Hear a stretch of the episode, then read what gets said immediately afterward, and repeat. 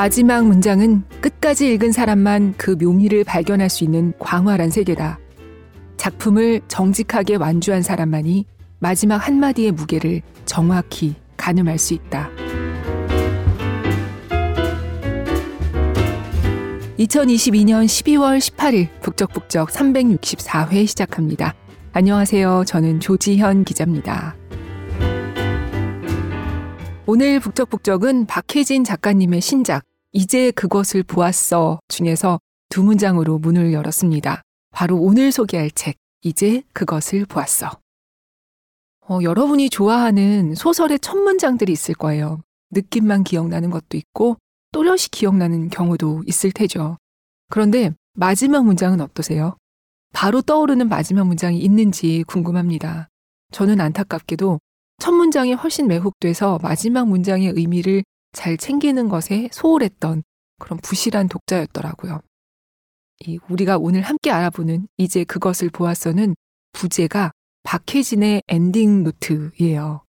이제 그것을 보았어 라는 제목만 들으면 어떤 책인지 바로 감이 오지 않지만 엔딩 노트라는 부제를 보면 짐작이 좀 되기도 하죠.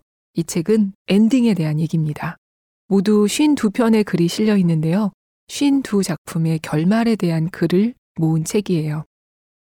그런데 결말에 대해 얘기하는 건 아주 어려운 일이 아닐까요?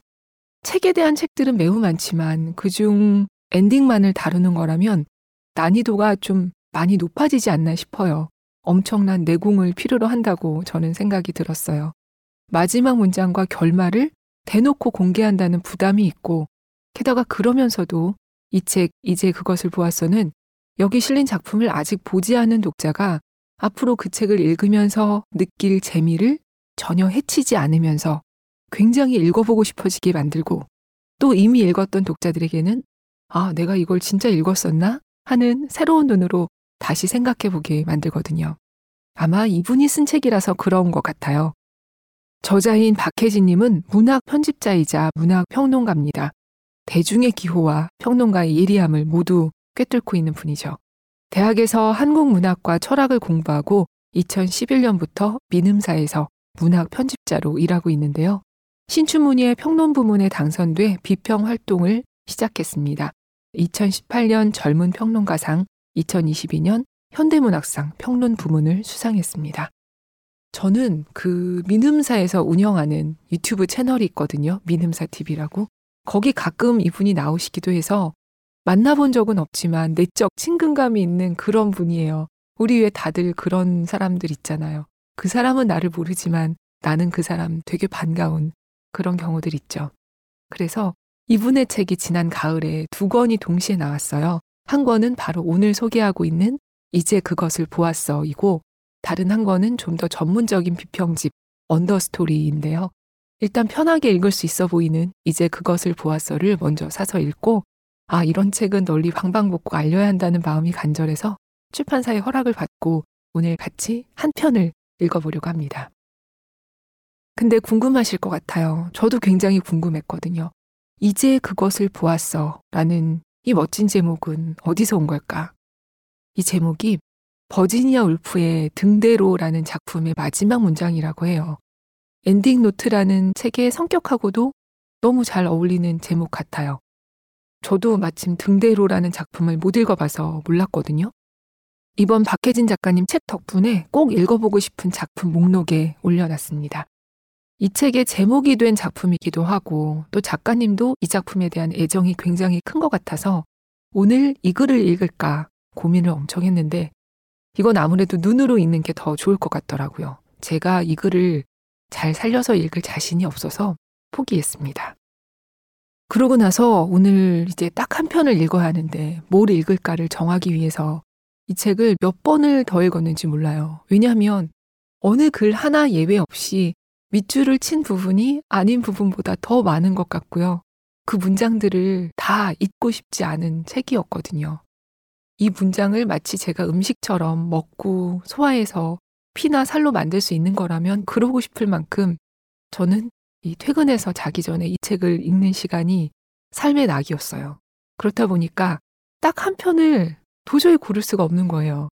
이 지금까지 북적북적 사상 낭독 분량 고르기 어려운 책 3위 안에 듭니다.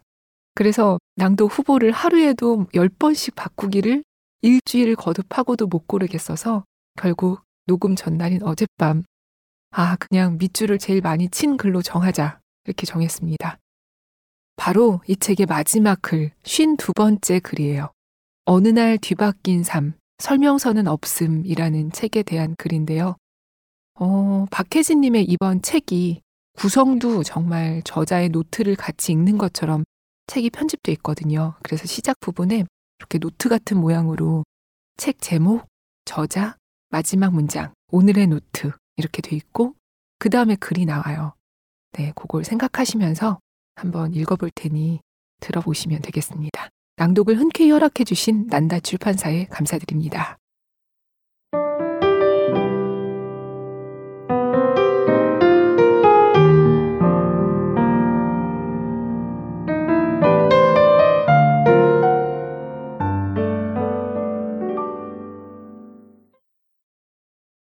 오늘의 책 어느 날 뒤바뀐 삶 설명서는 없음 지은이 게일 콜드웰 옮긴이 이은정 출판사 김영사 발행일 2022년 5월 18일 오늘의 엔딩 추억은 컴퓨터의 메인보드와 같다. 많은 경험으로 추억을 쌓으면 언제든 되돌려 받는다. 오늘의 노트. 언젠가 그 모든 일이 반드시 무언가를 되돌려 줄 거라고. 잃은 건 아무것도 없다고. 어느 날 뒤바뀐 삶, 설명서는 없음은 미국의 저명한 비평가 게일 콜드웰의 자전적 에세이다. 게일 콜드웰은 어린 시절 소아마비를 앓았다. 훗날 치료법이 나와 수술을 받았지만 이후 오랜 시간 수술 후유증에 대한 두려움과 신체적 통증들로 고통받았다. 그런가 하면 그의 50대는 상실로 인한 통증으로 점철된다. 친구의 죽음, 부모의 죽음, 그리고 반려견의 죽음까지. 게일은 6년 사이에 소중한 존재들과 너무 많이 이별했다. 그러나 이 책은 상실에 대해 그다지 많은 말을 하지 않는다. 게일은 삶이 행진하는 과정에서 발생하는 부수적 피해들에 집착하지 않는다. 그 일들이 별스럽지 않아서가 아니다. 오히려 그 반대다. 힘든 일은 언제나 계속되기 때문이다. 작은 지옥은 어디에나 있다. 대신 이 책은 상시 대기 중인 불행과 함께 살아가기 위해 그가 얼마나 꾸준히 조정을 연습했는지, 그로 인해 근력 손실에 얼마만큼 선방했는지에 대해 이야기한다. 통증 때문에 제대로 걷거나 허리를 숙이는 것조차 힘든 상황에서 힘이 넘쳐나는 25kg짜리 썰매견을 돌보는 나날이 얼마나 고된지, 그러면서도 행복했는지 이야기한다. 언제 어디에서나 등장하는 작은 지옥 앞에서 우리가 할 수 있는 일이란 지옥이 없는 길로 가는 것이 아니라 점점 더 적은 힘으로도 지옥을 건널 수 있게 되는 것, 즉 변화하는 것이다. 변하기 위해서는 경험이, 바꿔 말해 엔딩들이 필요하다. 끝은 경험이고 끝은 변화다. 끝에 이르면 많은 작가가 현자가 된다. 모든 날이 다 좋았고 모든 것이 다 의미 있었다고 말하는 시기다. 돌아보는 행위가 무슨 마법의 제스처라도 되는 걸까? 한때는 그 사실을 이해할 수 없었고 그런 결말들을 언제나 조금씩 의심하는 편이었다. 이 책의 마지막도 모든 것이 다 중요하다는 얘기로 끝난다. 모든 것이 중요한 이유는 그것이 경험이라 불리는 거대한 것으로 변해 결국에는 삶 자체가 되기 때문이라는 것이다. 어김없이 현자 타임. 그런데 이번엔 의심이 아니라 확신이 들었다. 돌아보는 행위가 마법의 제스처였던 것이 아니라 변화가 곧 마법이었다는 걸 알았기 때문이다. 세상을 보는 시선이 변하면 과거는 달라 보일 수밖에 없다. 끝은 변화의 증거다. 변형과 변화가 삶이 행진하는 방식이며 불행을 불행으로만 보지 않게 되는 것이야말로 삶이 우리를 성장시키는 방식이다. 가끔 왜 문학을 읽어야 하느냐는 질문을 받는다. 살다 보니 문학을 읽어야 하는 이유는 너무나도 명확했다. 아플 때 약을 먹는 것만큼이나 분명해서 설명할 필요조차 못 느낄 만큼. 문학이 아니라면 우리는 누구에게서도 어디에서도 이만큼 구체적으로 인생을 배울 수 없다. 살아가면서 겪어야만 하는 상실과 후회, 절망과 좌절, 나아가 늙고 병들고 죽는 그 모든 그늘진 시간을 견뎌내기 위해서는 정보를 처리하고 지식을 습득하는 것만이 아니라 감정을 처리하고 관계 속에서 자신과 타인이라는 존재를 습득하는 능력이 필요하다. 작은 지옥은 대개 우리 마음 속에 있고 그 마음 지옥에 대해 깊은 대화를 나누기에는 실패의 왕좌들만큼 좋은 스승이 없다. 위대한 작가란 위대한 실패자의 다름 아니고 위대한 실패자는 그 자체로 새로운 길의 개척자다. 그들의 여정은 우리로 하여금 고통스러운 사건을 변화라는 관점으로 바라볼 수 있게 해준다. 그렇다고 해서 문학을 읽으면 기적처럼 희망이 생긴다거나 순식간에 대단한 위로를 받게 된다는 것도 과장일 수밖에 없다. 책을 통해 대비할 수 있는 일이란 없기 때문이다. 벌어질 일은 벌어지고 만다. 문학 작품을 많이 읽는다고 해서 일어난 일을 바꿀 수도 없다. 그럼에도 우리는 문학을 필요로 한다. 약을 찾듯 문학을 찾는다. 드라이브 마이카로 잘 알려진 영화 감독 하마구치 류스케는 좋은 문학 작품을 가리켜 한 사람이 성실하고 용감하게 자신의 삶과 마주한 결과라고 말했다. 자신의 비극과 마주한 기록은 그것을 읽고 있는 독자에게 자신의 상처를 견딜 만한 것으로 인식하게 해준다. 견딜 수 없는 일을 견딜 만한 것으로 인식하게 된다는 건 끝에서 변화를 읽고 의미를 발견할 수 있게 되었다는 것이다. 변화엔 좋고 나쁨이 없다. 그러니 누구도 대신 의미를 만들어 줄 리 없다. 의미는 오직 변화의 당사자만이 만들 수 있다. 문학을 통해 우리는 의미 찾기를 연습한다. 변화에서 좋은 의미를 찾아낼 수 있게 된다. 모든 엔딩은 변화에 대한 변론이자 변화를 향한 의지다. 게일은 과거에 자신에게 말했으면 좋았을 다섯 가지에 대해 언급하며 자신이 삶과 마주한 결과를 보여준다. 알아듣지 못할 말로 사랑을 표현하는 아빠를 이해하기. 신체와 함께 살아가기. 불안하더라도 항상 당당하기. 모든 것이 중요하다고 생각하기. 살아있음의 기적을 기억하기. 그리고 이 모든 것을 포함하는 마지막 문장. 추억은 컴퓨터 메인보드와 같다. 많은 경험으로 추억을 쌓으면 언제든 되돌려 받는다. 사람들은 모두 무언가를 믿는다. 이제 나는 내 추억을 믿는다. 언젠가 그 모든 일이 내게 말을 걸어올 거라고. 그때 그 고통의 순간을 변화의 순간으로 바라보게 할 거라고. 반드시 무언가를 되돌려 줄 거라고. 잃은 건 아무것도 없다고. 변화라고 생각하면 끝은 언제나 시작일 수밖에 없다.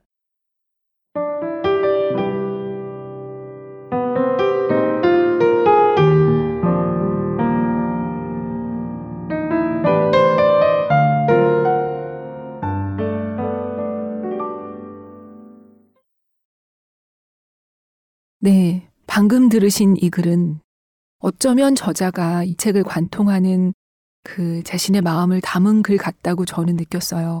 변화라고 생각하면 끝은 언제나 시작일 수밖에 없다. 이 책의 머리말이죠. 인트로에서 저자는 이렇게 썼어요. 누구에게나 끝이 있다. 그러나 어느 누구도 자신의 끝을 알 수 없다. 어쩌면 나는 미지의 끝을 보고 싶다는 욕망 때문에 소설을 읽는 게 아닐까. 어, 이 책이 나오고 파랑새 극장에서 열렸던 저자의 낭독회와 북토크 영상을 이 난다 출판사가 인스타그램에 올려주셔서 봤는데 거기서 박혜진 작가님이 그런 얘기를 했어요. 작가가 끝을 만든다는 것에 매혹을 느꼈다고요. 저는 늘 한 세계를 이렇게 만들어내는 소설가, 극작가, 시나리오 작가분들에게 늘 경외감을 갖고 있는데 박혜진 작가님이 얘기를 듣고 보니, 어, 이들은 정말로 끝을 만드는 사람들이더라고요. 그 끝이 물론 독자와 관객에게 다가와서 각자의 의미를 갖게 되겠지만 말이죠. 박혜진 작가는 인트로에서 이렇게 쓰기도 했어요. 이 책에서 내가 그러모은 마지막 문장들은 맞이한 끝, 환대받은 끝, 끝나지 않은 끝, 부활하는 끝이다. 끝은 변화의 일부이고 변화는 끝을 통해서만 자신을 드러낸다. 네, 이 책에는 뭐 세일즈맨의 죽음, 이방인, 패스트 등대로 젊은 베르테르의 슬픔, 날개, 설국, 리어왕처럼 많은 분들이 읽었을 작품도 있고 또 3월의 눈 같은 희곡도 있고 최근 나온 소설도 있고요. 영화 와일드, 또 화가인 샤갈의 마지막 작품에 대한 글도 실려 있어서 책 외에 다른 장르의 예술의 엔딩에 대한 얘기도 같이 읽으실 수 있습니다. 영화 와일드를 예로 들면 저자는 이렇게 썼어요. 이 영화의 엔딩은 아직 오지 않은 미래가 현재의 고통에 들려주는 위로의 목소리라고 할 수 있다. 또 끝날 것 같았지만 실은 끝이 아니었다고 말해주는 엔딩은 희망을 얘기하는 가장 전형적인 방법일지도 모르겠다. 저 이 영화 안 봤는데 너무 보고 싶어졌어요. 이 글을 읽고서. 저자의 말처럼 맞이한 끝, 환대받은 끝, 끝나지 않는 끝, 부활하는 끝을 이 책에서 모두 읽으실 수 있는데요. 저는 이 책이 유난히 좋았던 이유가 박혜진 작가님이 갖고 있는 인간에 대한 긍정적인 믿음, 희망이 책 전체에 깔려 있었던 것이 크게 작용했어요. 예를 들면 장 그르니에가 쓴 어느 개의 죽음이라는 책에 대한 글에 이런 문장이 있어요. 박혜진 작가님은 이렇게 썼더라고요. 인간의 장점을 한 가지 꼽으라면 나는 주저하지 않고 고통을 선택하는 어리석음이라고 말하겠다. 고통스러운 끝이 기다리고 있다는 것을 알면서도 그 길로 가겠다고 선택할 수 있는 인간은 얼마나 하찮고도 위대한 존재인지. 네. 앞서 말씀드렸던 그 제가 본 북토크에서 저자는 자기가 모르는 희망에 대해서 쓰는 건 쉽지 않다. 그래서 작가들이 이렇게 글에 희망이라는 단서를 넣어주는 것에 대해서 중독이 있다. 나는 이렇게 말했거든요. 그렇게 박혜진 작가님이 중독이라고 할 만큼 찾아왔던 그 희망의 단서들이 이번 본인의 책에서도 우리 독자들에게 또 잘 전해졌다고 봅니다. 어, 저자는 그런 얘기를 해요. 오늘 북적북적 시작하면서 읽은 문장이기도 한데요. 마지막 문장은 끝까지 읽은 사람만 그 묘미를 발견할 수 있는 광활한 세계다. 작품을 정직하게 완주한 사람만이 마지막 한마디의 무게를 정확히 가늠할 수 있다. 이 책의 엔딩이 인생을 닮았다고요. 회피하지 않고 끝까지 가본 사람만이 마지막이라는 순간의 주인이 될 수 있다. 그런 사람들에게 끝은 와버린 게 아니고 그들은 끝을 맞이한다고 썼습니다.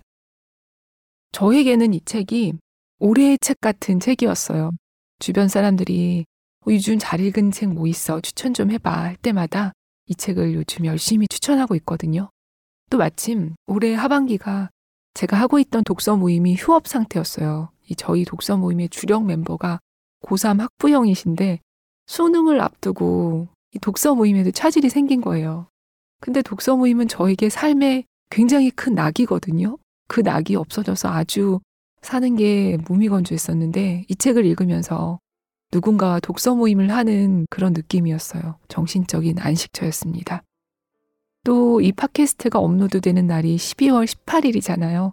북적북적이 3명이 돌아가면서 하니까 저한테는 이번 편이 2022년 올해의 마지막 녹음이거든요. 그 한 해의 마지막 녹음에 절묘하게 맞춤인 책이 아니었나 싶어요. 올해도 끝을 향해 가고 있습니다. 물론 달력도 새해라는 것도 자연의 시간 위에 인간이 만든 경계에 불과하지만 그래도 이렇게 하나의 경계를 또 통과해가는 요즘 이 책을 읽으면서 시작으로서의 끝의 의미를 생각해 보기에 참 좋은 때가 아닌가 싶어요. 끝과 시작이 만나는 12월, 1월에 이어서 읽으시면 여러분의 독서 경험에 의미 있는 기억이 될 것 같습니다. 오늘도 들어주셔서 고맙습니다. 오늘 함께 읽은 책은 박혜진 작가님의 이제 그것을 보았어 였어요. 책 속 문장 읽으면서 저는 이만 인사드릴게요. 안녕히 계세요. 화려함이라면 첫 문장 쪽이 훨씬 더 많아야 할 것이다. 첫 문장은 읽지 않은 사람의 눈길을 끌어야 하는 반면 마지막 문장은 읽은 사람의 납득을 얻어야 하기 때문이다. 소설이 인생 수업이라면 소설의 마지막 순간들을 수집한 이 노트는 타이에 끌려다니지 않기 위한 끝내기 기술이다.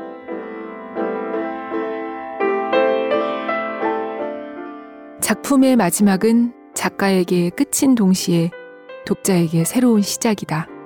작품이 독자에게로 넘어오는 사이에 끝이 있다.